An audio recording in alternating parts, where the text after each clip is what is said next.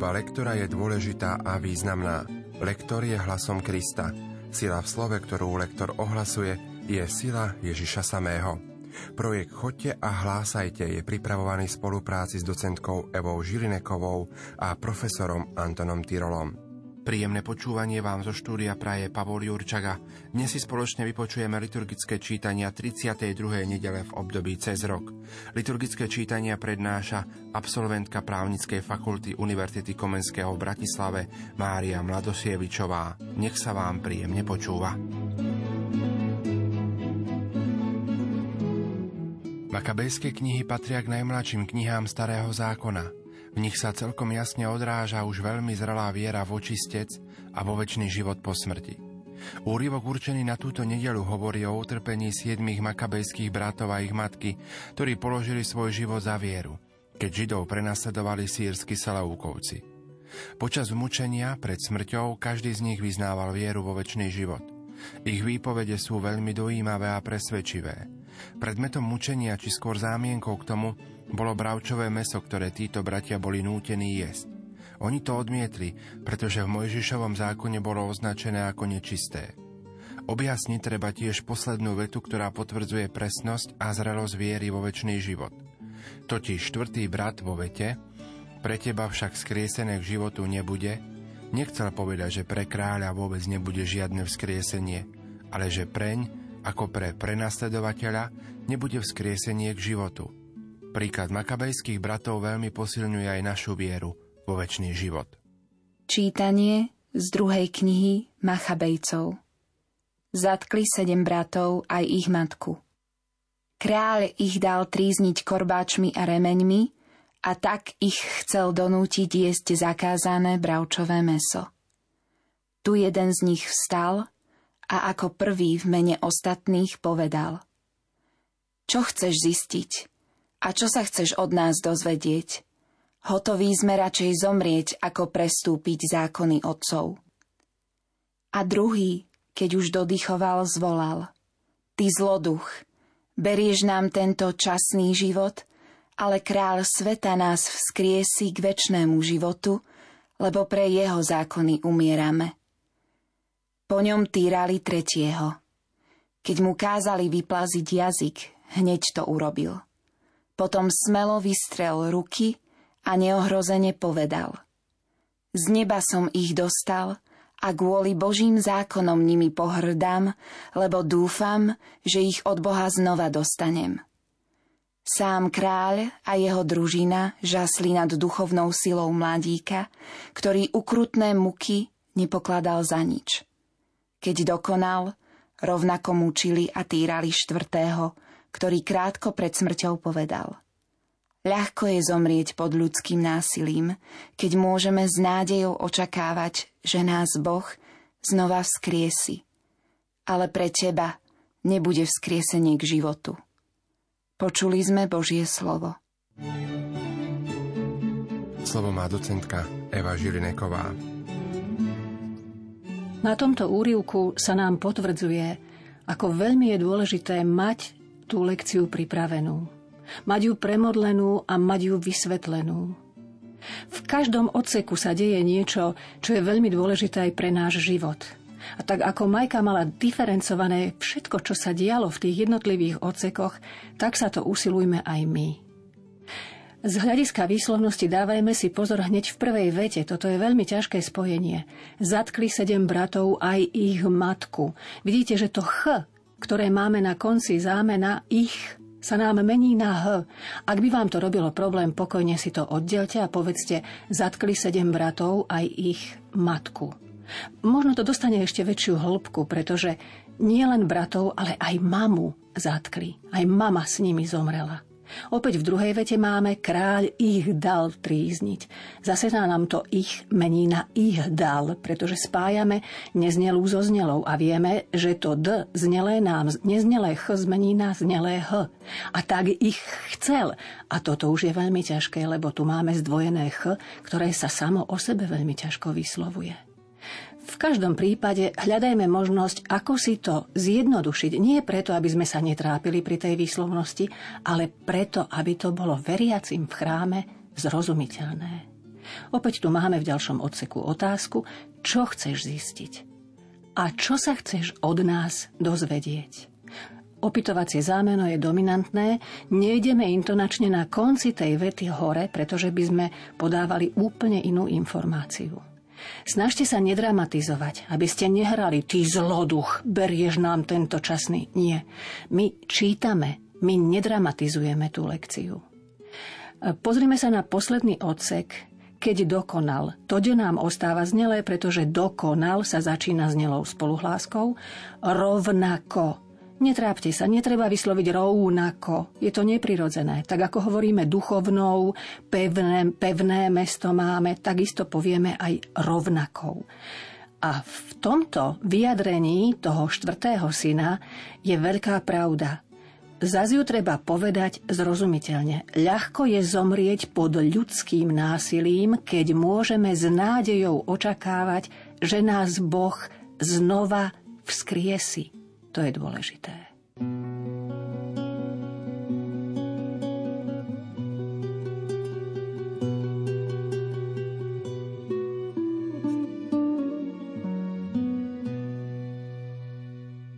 Vybrané verše 17. žalmu sú zostavené tak, aby výstižne vyjadrovali prozbu kráľa Dávida o Božiu pomoc. V tom istom duchu môžeme aj my vnímať tento žalm a osvojiť si ho ako vlastnú modlitbu, ktorou prosíme Boha o pomoc pred nepriateľom, ktorý je diabol. V závere žalmu je pekne vyjadrená viera vo väčší život. Keďže ide zrejme o starší text z dávnejších storočí, než makabejské knihy, v texte ju vidíme vyjadrenú v zornom uhle tohto neskoršieho alebo už kresťanského zjavenia. Až raz vstanem zo sna, uzriem Tvoju tvár, Pane. Vypočuj, pane, moju spravodlivú žiadosť. Všimni si moju prozbu pokornú. Nakloň sluch k mojej modlitbe, čo plinie z perí úprimných. Pevne drž moje kroky na svojich chodníkoch, aby moje nohy nezakolísali. K Tebe, Bože, volám, lebo Ty ma vyslyšíš. Nakloň ku mne sluch a vypočuj moje slová. Chráň ma ako zrenicu oka, skrý ma v tôni svojich perutí. Ja však v spravodlivosti uzriem tvoju tvár a až raz vstanem zo sna, nasítim sa pohľadom na teba. Apoštol Pavol vyjadruje v tomto úrivku dve povzbudenia k viere a k modlitbe – Úryvok je z druhého listu Solunčanom, ktorom jeho autor objasňoval otázku Ježišovho druhého príchodu na svet a spomenuté pozbudenia k vytrvalosti vo viere a k modlitbe sú uvedené na konci listu, pričom v nasledujúcich veršoch je uvedené aj povzbudenie k riadnej a vytrvalej práci. Autor použil v liste pekné vyjadrenie, aby sa pánovo slovo šírilo a oslávilo. Pavol tu o ňom rozpráva, ako by išlo o osobu, teda aby si toto slovo samo nachádzalo cestu, aby toto slovo v istom zmysle rástlo a vzmáhalo sa. Tieto formulácie autora druhého listu Solúnčanom prezrádzajú presnú a zrelú predstavu o Božom slove, ako o slove vtelenom do ľudského slova. Nech teda Božie slovo rastie a oslávi sa aj v nás. Čítanie z druhého listu svätého Apoštola Pavla Solunčanom Bratia, sám náš Pán Ježiš Kristus a Boh – náš Otec, ktorý nás miluje a vo svojej milosti nám dal väčšnú útechu a dobrú nádej, nech poteší vaše srdcia a upevní vás v každom dobrom diele a slove. Napokon, bratia, modlite sa za nás, aby sa pánovo slovo šírilo a oslávilo tak, ako u vás – a aby sme boli oslobodení od zvrátených a zlých ľudí. Lebo nie všetci veria. Ale Pán je verný. On vás bude posilňovať a chrániť pred zlým. Dôverujeme vám v Pánovi, že robíte a budete robiť, čo prikazujeme. Nech Pán vedie vaše srdcia k Božej láske a ku Kristovej trpezlivosti. Počuli sme Božie slovo. Slovo má docentka Eva Žilineková. V tomto úrivku máme krásne požehnanie a odporúčanie nás samých i našich blízkych nášmu Bohu. Už prvé riadky nás akoby skúšali v tom, či sme dostatočne Bohu oddaní. Všimnime si, že máme za sebou tri dlhé samohlásky, tri dlhé A. Bratia, sám náš pán. Krásne, keď nám to dlhé A takto zaznie, tak to dostáva takú dôstojnosť, takú otvorenosť, takú dôveru, až detskú dôveru, detinskosť, vyslovene v tej, v tej viere v to, že Božia pomoc je naozaj nám všetkým na dosah. A potom to ide ďalej. Náš Otec, ktorý nás miluje a vo svojej milosti nám dal väčšnú útechu. Položte sa na tie dlhé samohlásky. Prirodzene nesmieme ich predlžovať neprirodzene. Závisí to od toho, kto z vás je akého temperamentu. Ten, čo je rýchlejší, aj tie samohlásky bude mať trošku kratšie, pretože jeho reč je rýchlejšia. Ak by to bolo, že hovoríte veľmi rýchlo a potom dáte, bratia, sám, náš pán Ježiš Kristus, no tak to nie, to je patetické a už by to zase vyvolávalo úplne iný efekt ako pochopenie toho Božieho slova. V druhom odseku na konci máme on je verný, on vás bude posilňovať a chrániť pred zlým. Opäť veľké povzbudenie. My vieme o tom, že všetci sme pokúšaní a budeme pokúšaní, ale nikdy nie nad naše sily. Dôverujeme vám v pánovi, obrovská dôvera. Svetý Pavol aj nám v dnešnom čase vyslovuje takúto veľkú dôveru. Dôverujeme vám, že robíte a budete robiť, čo prikazujeme. A pozor, na konci máme k Božej láske a ku Kristovej trpezlivosti. Obe predložky spodobujeme. Nie k Božej láske a ku Kristovej trpezlivosti. Nie je správne. Ku Kristovej trpezlivosti. thank you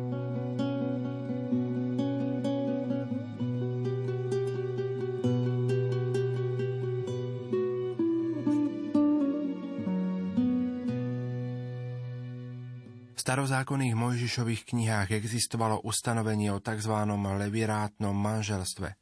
Ustanovenie spočívalo v tom, že bezdetnú vdovu si mal vziať za manželku brat zomrelého prvého manžela a prvé dieťa z takéhoto manželstva sa zákonite považovalo za dediča zomrelého muža. Saduceji však popierali vieru vo väčší život a preto vymysleli, alebo možno prispôsobili nejaký príklad, možno príklad z knihy Tobiáš, tak, aby spochybnili Ježišovu náuku o väčšnom živote po smrti. Pán Ježiš im to však krásne vysvetlil pomocou takéhoto miesta z písma, na ktoré by sme sami sotva prišli, keď citát v knihe Exodus, Boh Abraháma, Boh Izáka, Boh Jakuba, vysvetľuje zmysle Boha živých a nie Boha mŕtvych. Ak aj my budeme celou svojou bytosťou a všetkými schopnosťami uznávať Boha za pána svojho života, potom máme nádej, že budeme uznaní za hodných blaženého života po väčšnosti. Čítanie zo svätého Evanielia podľa Lukáša K Ježišovi prišli niektorí saduceji, ktorí popierajú z mŕtvych vstanie a pýtali sa ho. Učiteľ, Mojžiš nám napísal, že ak niekomu zomrie brat, ktorý mal ženu, ale bol bezdetný, jeho brat si ju má vziať za manželku a splodiť svojmu bratovi potomka. Bolo teda sedem bratov. Prvý sa oženil a zomrel bezdetný. Vzal si ju druhý, potom aj tretí a takisto všetci siedmi. Ale nezanechali deti a pomreli. Napokon zomrela aj žena.